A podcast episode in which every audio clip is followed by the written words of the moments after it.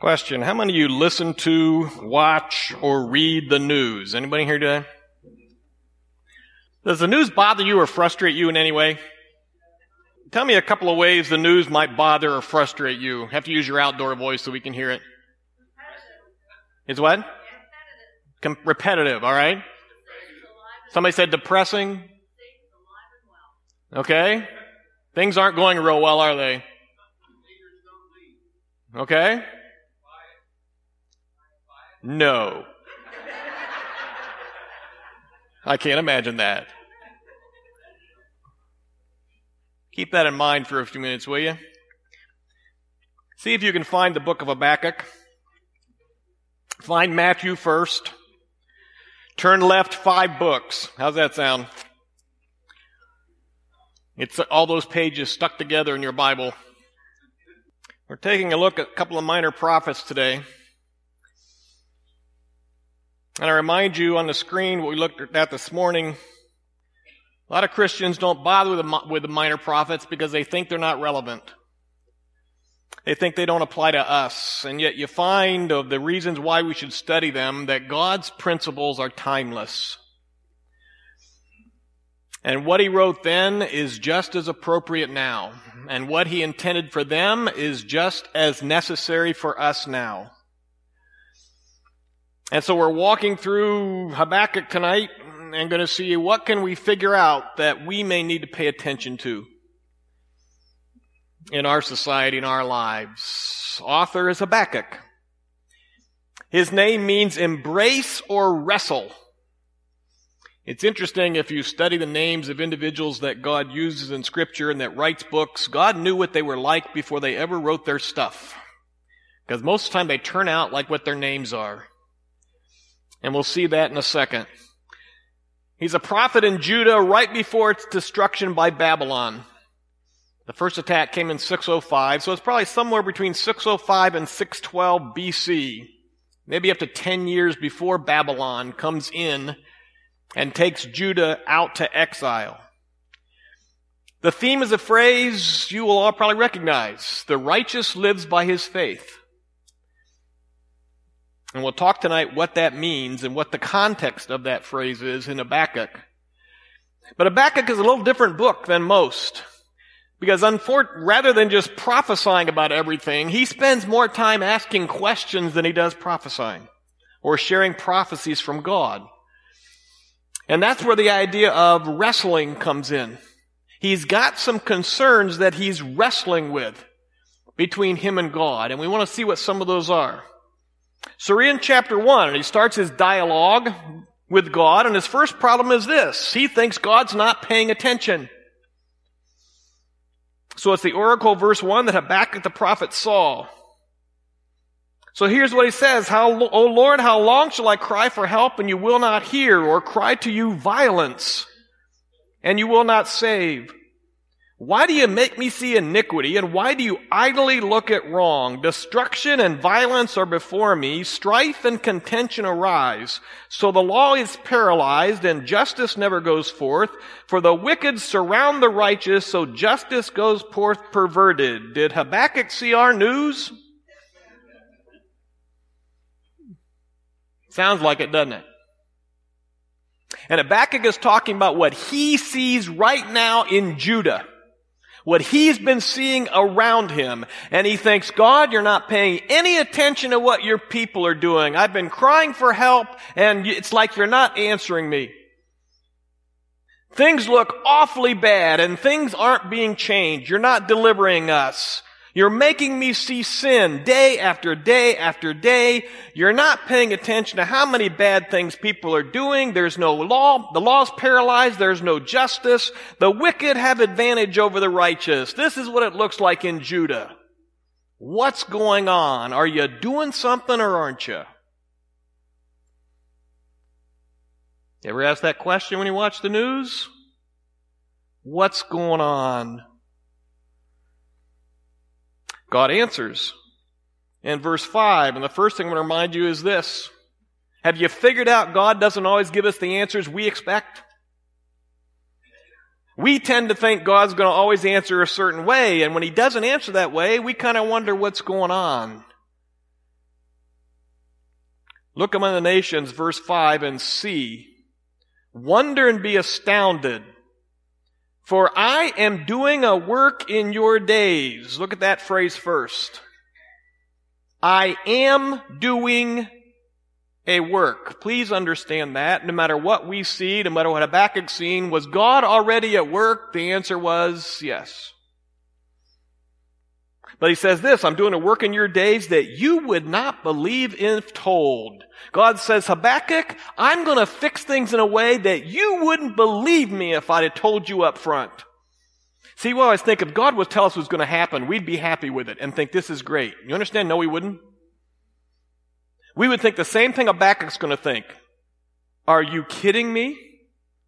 This is how you're going to fix things? Because what's God saying in verse 6? For behold, I'm raising up the Chaldeans, the Babylonians. Guess what, Habakkuk?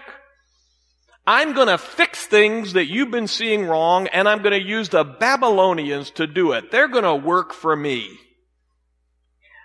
Well, that doesn't sound too bad, does it? Well, then God describes the Babylonians.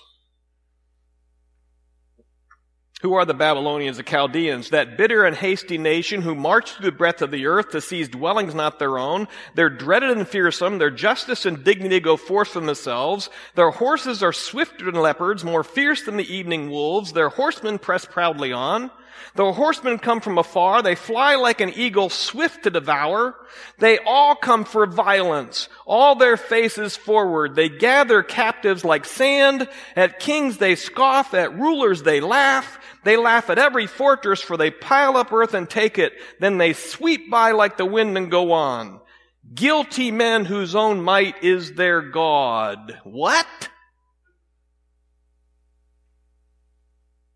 Guess what, Habakkuk? Here's the Babylonians. Number one, they're an army that nobody can stand in front of. They move fast and they take things down. Nothing can stand in front of them. But look at some of the words. They're bitter, they're hasty, they're dreaded, they're fearsome. They've got their own brand of justice. They all come to devour. They all come for violence. They gather captives. They're laughing at everybody. They're guilty men. In fact, they're idolaters. Their God is their own might.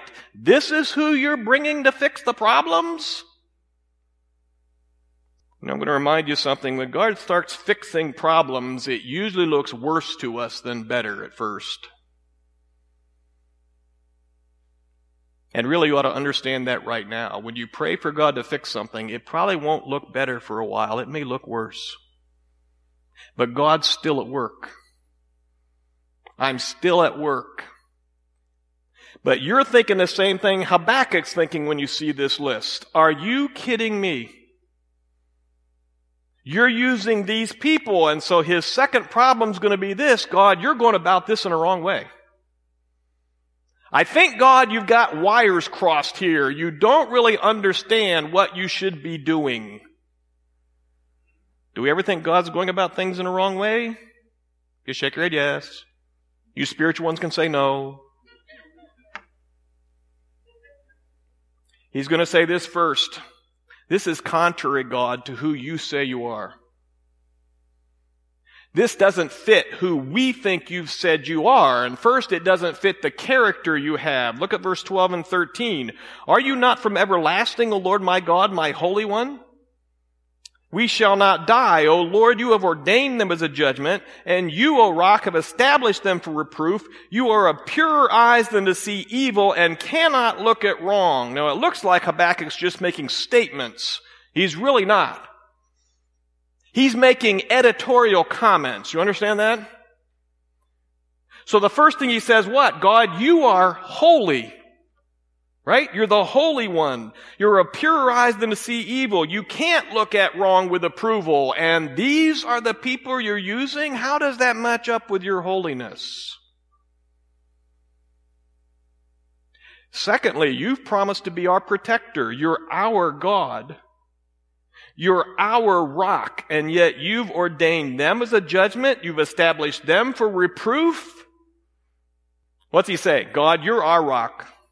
You're our protector. You can't establish these kind of guys to reprove us. That doesn't fit with your character. Well, how about does it fit with God's care? The way he said he's going to do his job? Look at verse 13 again. Why do you idly look at traitors and remain silent when the wicked swallows up the man more righteous than he? You make mankind like the fish of the sea, like crawling things that have no ruler. He brings all of them up with a hook. He drags them out with his net. He gathers them in his dragnet, so he rejoices and is glad. God, you're not doing your job. He uses two words. You're idle. You're silent against these wicked people. You've man, left mankind helpless and leaderless like a fish in a net. And you're supposed to be caring for us, and this is the condition you're going to leave us in? Well, does this fit God's criteria? God's standard is holiness, righteousness, justice, right? He's already used two words. In verse 13, he's used a word you're looking, you're using traitors. You're using wicked, swallowing up the man more righteous than he. Verse 16, therefore, this guy, these Babylonians, sacrifice to his net and make offerings to his dragnet. They're idol worshippers. For by them he lives in luxury and his food is rich. Is he then to keep on emptying his net and mercilessly killing nations forever? These guys fit your criteria for righteousness? I remind you, when we get upset with what we see and think God's not doing what he's doing, we tend to focus on one attribute of God over the others. Right? How can God, a good God let all these bad things happen? Well, he's more than just a good God, isn't he? Well, if he's a God of love, he can't send anyone to hell, can he? He's more than just love. He's got other attributes that have to come into play. And so when Habakkuk is saying, God, this decision doesn't fit who you say you are, he's not thinking of God as God. He's thinking of the parts of God that he likes. Now he's got some confusion in here in verse 13. Notice what he says. Why do you idly look at traitors and remain silent? when the wicked swallows up the man more righteous than he. What's he saying? Wait a minute, God. The Jews are more righteous than the Babylonians, so you can't use the Babylonians against people more righteous than they are. Remember what we saw in verses 2 to 4 when he's complaining about all the wickedness in Judah? How'd those people all of a sudden become more righteous? It's amazing how righteous we become when we just compare ourselves to somebody else worse, isn't it? And so rather than thinking of his own condition, which he'd already figured out, he starts making comparison and say, wait a minute, God, you're letting righteous people suffer more than wicked people, and that's not right. Can I remind you why God chose Israel? They were such a righteous people, weren't they? You're a people holy to the Lord your God. The Lord your God has chosen you to be a people for his treasured possession out of all the peoples who are on the face of the earth. It was not because you were more in number than any other people the Lord set his love on you and chose you, for you were the fewest of all peoples but it's because the Lord loves you and is keeping the oath that He swore to your fathers that the Lord has brought you out with a mighty hand and redeemed you from the house of slavery. And then in chapter 9, don't say in your heart after the Lord your God has thrust him out before you, it's because of my righteousness the Lord has brought me to possess the land. Whereas it's because of the wickedness of these nations that the Lord is driving them up before you, not because of your righteousness or the uprightness of your heart as you're going in to possess the land, but because of the wickedness of these nations. It's amazing how your perspective changes about yourself spiritually if you can find somebody worse than you are. And then you think, God, you're treating them better than me. There's something wrong. Just like this morning, how good are we at looking at other people's sins, committing their sins, and not thinking of our own? Even though he'd just done it a few verses before. You know some of these verses. All have sinned and fall what? Short. None of us meets the standard. Therefore, let anyone who thinks he stands take heed Well, the Jews are so much better than the Babylonians. Have they been? No. What's his second confusion in verse 17? He says, Is he then to keep on emptying his net and mercilessly killing nations forever? God, are you going to let this go on this long? How long going to let this go on? It's going to go on too long. We ever think that? Things are going on way too long. Well, he's got a third problem here in chapter 2, verse 1. Because now he says this after his editorial comments. I'll take my stand at my watchpost and station myself on the tower and look out to see what he will say to me and what I will answer concerning my complaint. God, you owe me an answer. And by the way, God, when you answer me, then I'll figure out how to counter your answer again. Because I'm sure I can think of something better. Well, that's pretty bold, isn't it? We'd never get away with that, would we? How many times do we tell God, God, you have to answer me on this. You got to tell me why this is going on. Remember Job? Did Job struggle with the same thing? Why is this going on in my life? I did nothing wrong. Had he done anything wrong? The answer was nope. Did God owe him an answer? The answer is nope, because God didn't answer Job. He never told Job why he was going through what he was going through. So most of the time, we think we deserve an answer, and God says, don't count on it. Now Habakkuk's going to get some mercy. He's going to get some answers in this case. But here's what God says. Here's the challenge he's going to have, and starting with chapter 2, verse 2. And the Lord answered me, Write the vision, make it plain on tablets, so he may run who reads it. What's he saying first? God's saying to Habakkuk, here's why you're writing this book, Habakkuk. First, I want you to write this down for anybody who might question me. You're not going to be the only one who's going to question that I'm using the Babylonians to take out Israel. But you make sure they understand what I'm saying here and make sure you don't challenge what I'm doing in using the Babylonians. By the way, can I remind you, it wasn't just the Babylonians God used. Did he use the Assyrians? Did he use the Persians? Did he use the Greeks? Did he use the Romans? How much we forget who God uses, don't we? So is number one, you can't challenge what I'm doing. Number two, well, when's this going to take place, God? It's about time, isn't it? For still the vision awaits its appointed time. It hastens to the end. It will not lie. If it seems slow, wait for it. It will surely come. It will not delay. What's God reminding us? Don't worry about the timing of things. The timing's mine. At the right time, things are going to happen. At just the right time. Not your time, not my time. Because we always think the time should be when? Now. And God says, Don't worry about the timing, Habakkuk. I've got the timing down. It's okay. What you need to worry about, Habakkuk, is, is verse 4. Behold, his soul is puffed up. It is not upright within him. Be careful, Habakkuk, of your pride. Of thinking you know better than God. Can you ask questions of God? The answer is yes. Can you question God? The answer is no.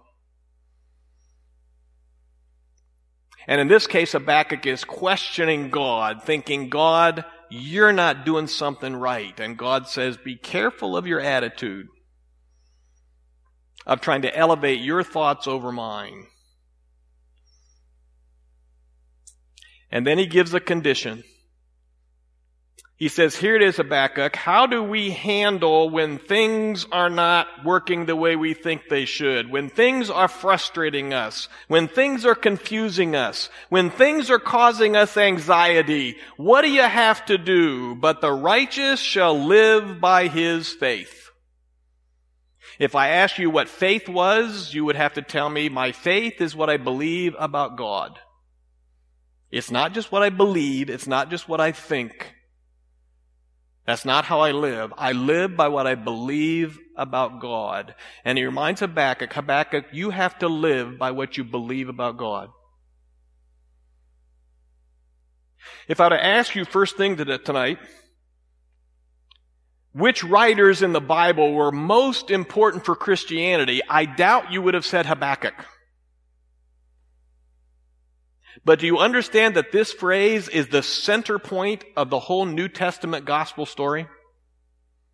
In fact, it's used three times in the New Testament, each time emphasizing a different aspect of the phrase. In Romans chapter 1, Paul says this, For I'm not ashamed of the gospel, for it's the power of God for salvation to everyone who believes, to the Jew first and also to the Greek. For in it the righteousness of God is revealed, from faith for faith, as it is written, the righteous shall live by faith. What's the first reminder to Habakkuk? Habakkuk, your first responsibility in times where you have no clue what I'm doing or why is to live righteously. And the only righteousness we can find is from God and His Word.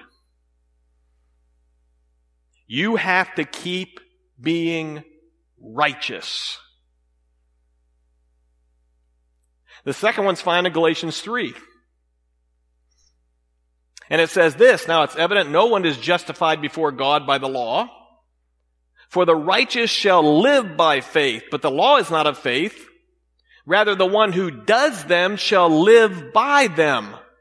Christ redeemed us from the curse of the law by becoming a curse for us, for it's written, cursed is everyone who's hanged on a tree, so that in Christ the blessing of Abraham might come to the Gentiles, that we might receive the promised Spirit through faith. What's the emphasis here for? That you should live by what you know. You understand in difficult times we tend to get paralyzed and think, I can't do anything. Or we think what I do doesn't make a difference. Who cares? And God tells Habakkuk here, number one, your righteousness is important. Number two, you need to live it. You need to live. You are not paralyzed, and what you are living out does make a difference. And of course, the emphasis in Hebrews is the third word, but my righteous one shall live by faith. And if he shrinks back, my soul has no pleasure in him. But we are not those of those who shrink back and are destroyed, but of those who have faith and preserve their souls. Make sure when you're living, you're living by what you know and believe about God. Some translations translate this verse in Habakkuk instead of faith, faithfulness. It's the same idea. You're actually following through on what you believe about God. How do I handle frustrating times, confusing times, times I start thinking, which we all do, that God's doing something wrong? The only answer is this, the righteous shall live by his faith. Now, here's where God gives some mercy because he tells the conclusion for Habakkuk. He doesn't have to answer Habakkuk's question, Habakkuk's confusion about Babylon, but he does anyway. Verse 5. He's starting to talk about Babylon here. Moreover, wine is a traitor, an arrogant man who's never at rest. His greed, talking about Babylon, is as wide as Sheol. Like death, he never has enough. He gathers for himself all nations and collects as his own all peoples. The reminder here is his greed is going to end up causing him a problem, and I'm going to take care of it because of that. God's told us that more than once, right? In Romans 12, tells us, repay no one evil for evil, give thought to do what is honorable in the sight of all. If possible, so far as it depends on you, live peaceably with all. Beloved, never avenge yourselves, but leave it to the wrath of God, for it's written, vengeance is mine, I will repay, says the Lord. Or this verse in Psalm 7. Behold, the wicked man conceives evil and is pregnant with mischief and gives birth to lies. He makes a pit digging it out and falls into the hole that he has made. His mischief returns upon his own head and on his skull his violence descends. You like that one? Don't worry about the wicked that you're seeing around you. God takes care of it. For Babylon, their God, which is their greed, will be their downfall. They will go too far. But you don't have to worry about it. I've got it taken care of. Then he goes on and he talks about five woes that describe what's going to happen to Babylon in the end. We'll just walk through them, verses 6 to 8. And by the way, woes in the Bible, that word is not good. You got that? We say, whoa, that's good. In Bible, that's not good. Verse 6, shall not all these take up their taunt against him, that's against Babylon, with scoffing and riddles for him and say, woe to him who heaps up what is not his own. For how long and loads himself with pledges? Will not your debtors suddenly arise and those awake who, who will make you tremble? Then you will be spoil for them because you have plundered many nations. All the remnant of the people shall plunder you for the blood of man and violence to the earth, to cities and all who dwell in them. God says in the end, those that Babylon plundered will turn around and take care of Babylon. Second woe, verses 9 to 11. Woe to him who gets evil gain for his house, to set his nest on high, to be safe from the reach of harm. You have devised shame for your house by cutting off many peoples. You have forfeited your life. For the stone will cry out from the wall and the beam from the woodwork respond. Understand the beam will eventually fall on Babylon of what he thinks he's building up.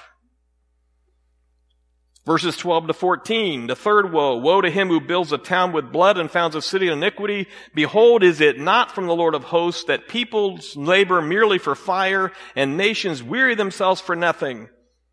For the earth will be filled with the knowledge of the glory of the Lord as waters cover the sea. Will God's glory eventually shine over Babylon? The answer is yep. Remember what's going to happen to Nebuchadnezzar? When he's going to recognize who's really in charge? Remember Egypt with Pharaoh? Did God's glory shine over Pharaoh in Egypt? He's reminding Habakkuk, don't worry about it. My glory will overshine all of this. Verses 15 to 17, the fourth woe. Woe to him who makes his neighbors drink. You pour out your wrath. You make them drunk in order to gaze at their nakedness. You will have your fill of shame instead of glory. Drink yourself and show your uncircumcision. The cup in the Lord's right hand will come around to you, and utter shame will come upon your glory. The violence done to Lebanon will overwhelm you, as will the destruction of the beast that terrified them, for the blood of man and violence to the earth, to cities and all who dwell in them. Again, the cup in the Lord's right hand will eventually come around to Babylon. Don't worry about it, Habakkuk. Then the last woe has to deal with the fact that Babylon were idol worshippers. They were false god worshippers. What profit is an idol when its maker has shaped it, a metal image, a teacher of lies? For its maker trusts in his own creation when he makes speechless idols. Woe to him who says to a wooden thing, awake, to a silent stone, arise. Can this teach? Behold, it's overlaid with gold and silver, and there is no breath at all in it. Will his idols be able to save him? They're not even alive. So what's the reminder for Habakkuk? But the Lord is in his holy temple. The Lord is alive. Let all the earth keep silence before him. You think he's talking about Habakkuk here too? Yeah, certain things Habakkuk, you're speaking out of turn. Remember in the Psalms, be still and know that I am God. And some of you know that be still is better translated, cease striving. Quit wrestling with me and what I'm doing. I've got it taken care of. It's okay. Now that makes it easy to accept, right? Say no. No, it doesn't. But in chapter 3, Habakkuk's going to have to make a determination here. He's going to have to determine how to be a righteous man who lives by faith. You got that? The first thing he does is pray, makes a request, a prayer of Habakkuk the prophet according to Shigionoth. O Lord, I have heard the report of you, and your work, O Lord, do I fear. Proper fear of God now. In the midst of the years, revive it. In the midst of the years, make it known. In wrath, remember mercy. Hard verse to translate, but really this is Habakkuk's prayer for Judah. He's accepted what's coming. Babylon's coming to take care of Judah. To bring penalty to Judah for their sins. And so here's Habakkuk's prayer for his nation.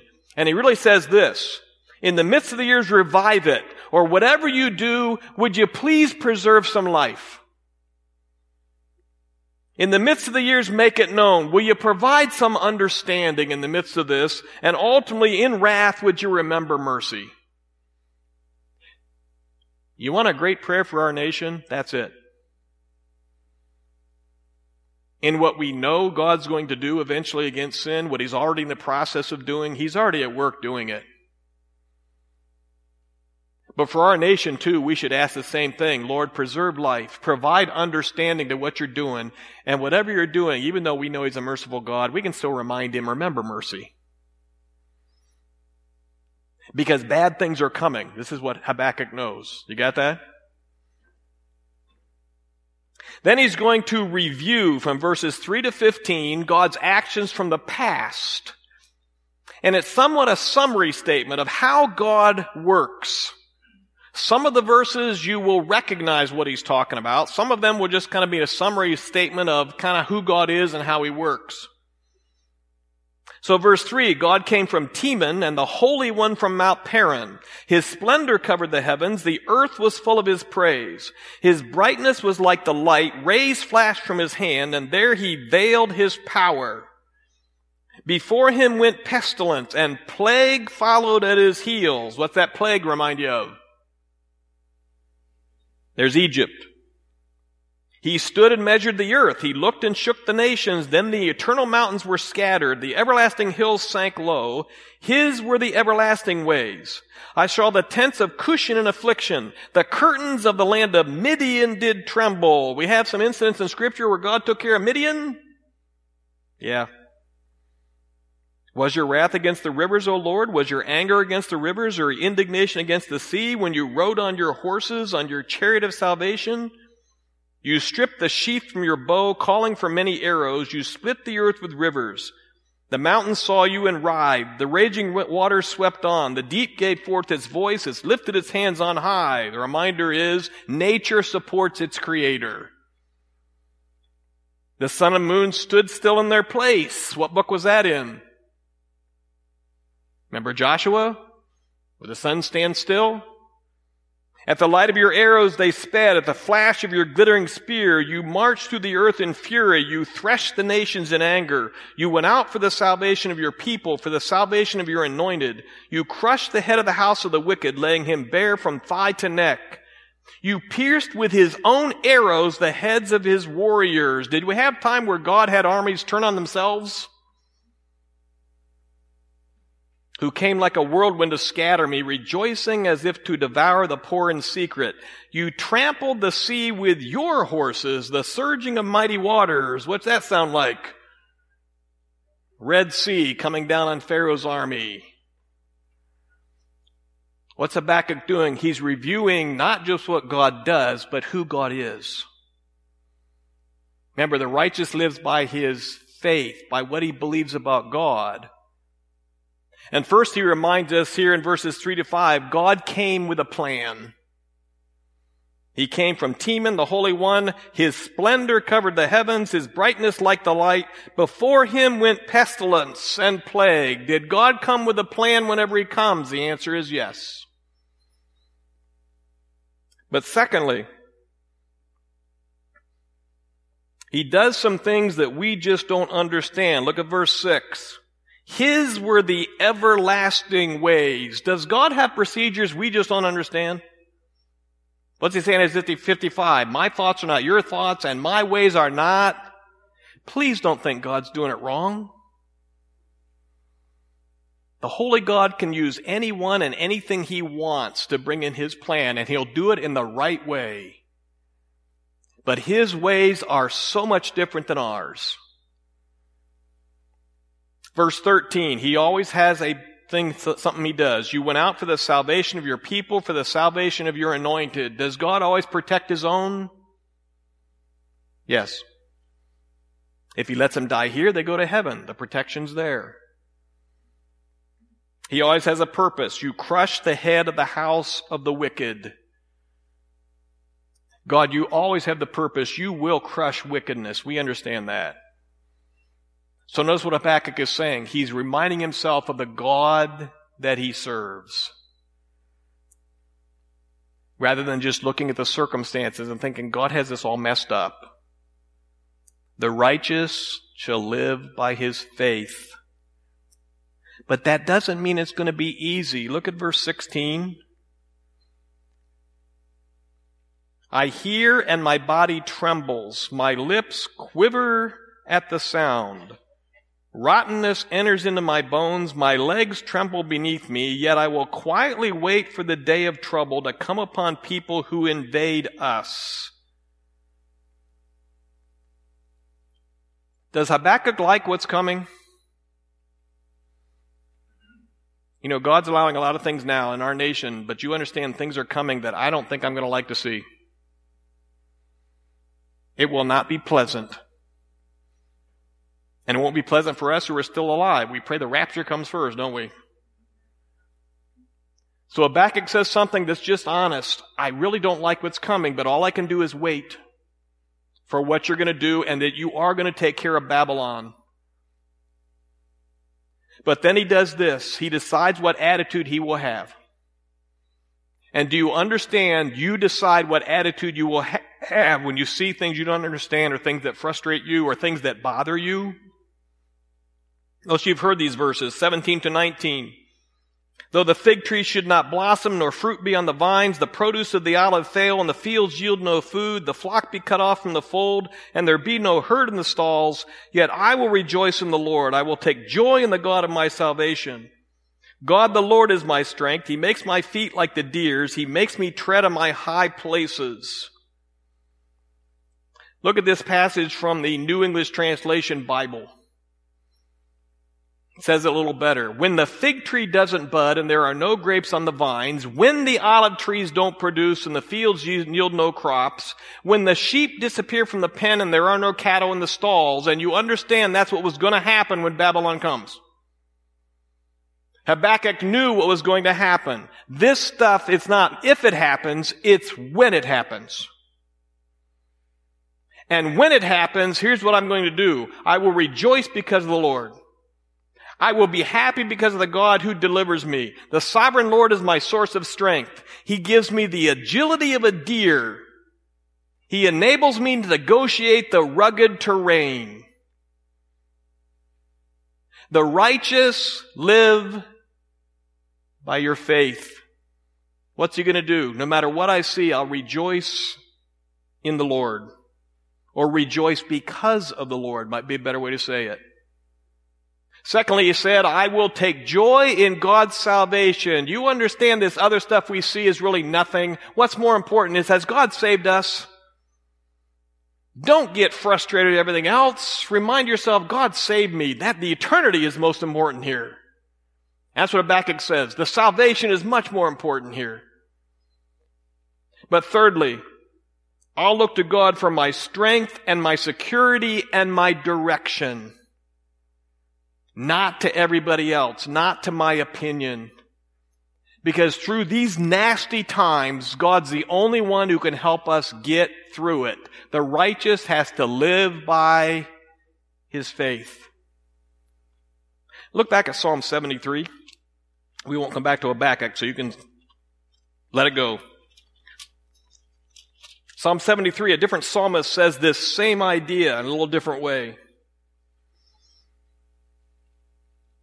Psalm 73, this is Asaph, starting in verse 20 from 21. And notice what he says. When my soul was embittered, when I was pricked in heart, I was brutish and ignorant. I was like a beast toward you. We get upset with God. But then what do we have to do? Change our attitude. Nevertheless, I am continually with you. You hold my right hand. You guide me with your counsel, and afterward you will receive me to glory. Whom have I in heaven but you? And there's nothing on earth that I desire besides you. My flesh and my heart may fail, but God is the strength of my heart and my portion forever. For behold, those who are far from you shall perish. You put an end to everyone who is unfaithful to you. But for me, it's good to be near God. I have made the Lord God my refuge that I may tell of all your works. What are both these guys saying? When you're struggling with what's going on around you, please come back to this. Be the righteous who lives by your faith. Remind yourself what you know about God, what you know about His Word. Follow His Word. Live it out. And show who you have faith in. And you understand you'll still struggle, but maybe not as much. Habakkuk shows us we can change our attitude, can't we? Let's pray for God's help. Father, your word is so clear. We look at a minor prophet and thinking he has no relevance to us, and yet he thinks just like we do. And we need to think just like he did and remind ourselves that you know what's going on. You have everything in control. You just want us to be righteous ones who live by what we believe about you. So help us to start doing that if we're struggling there. We pray this in your name. Amen.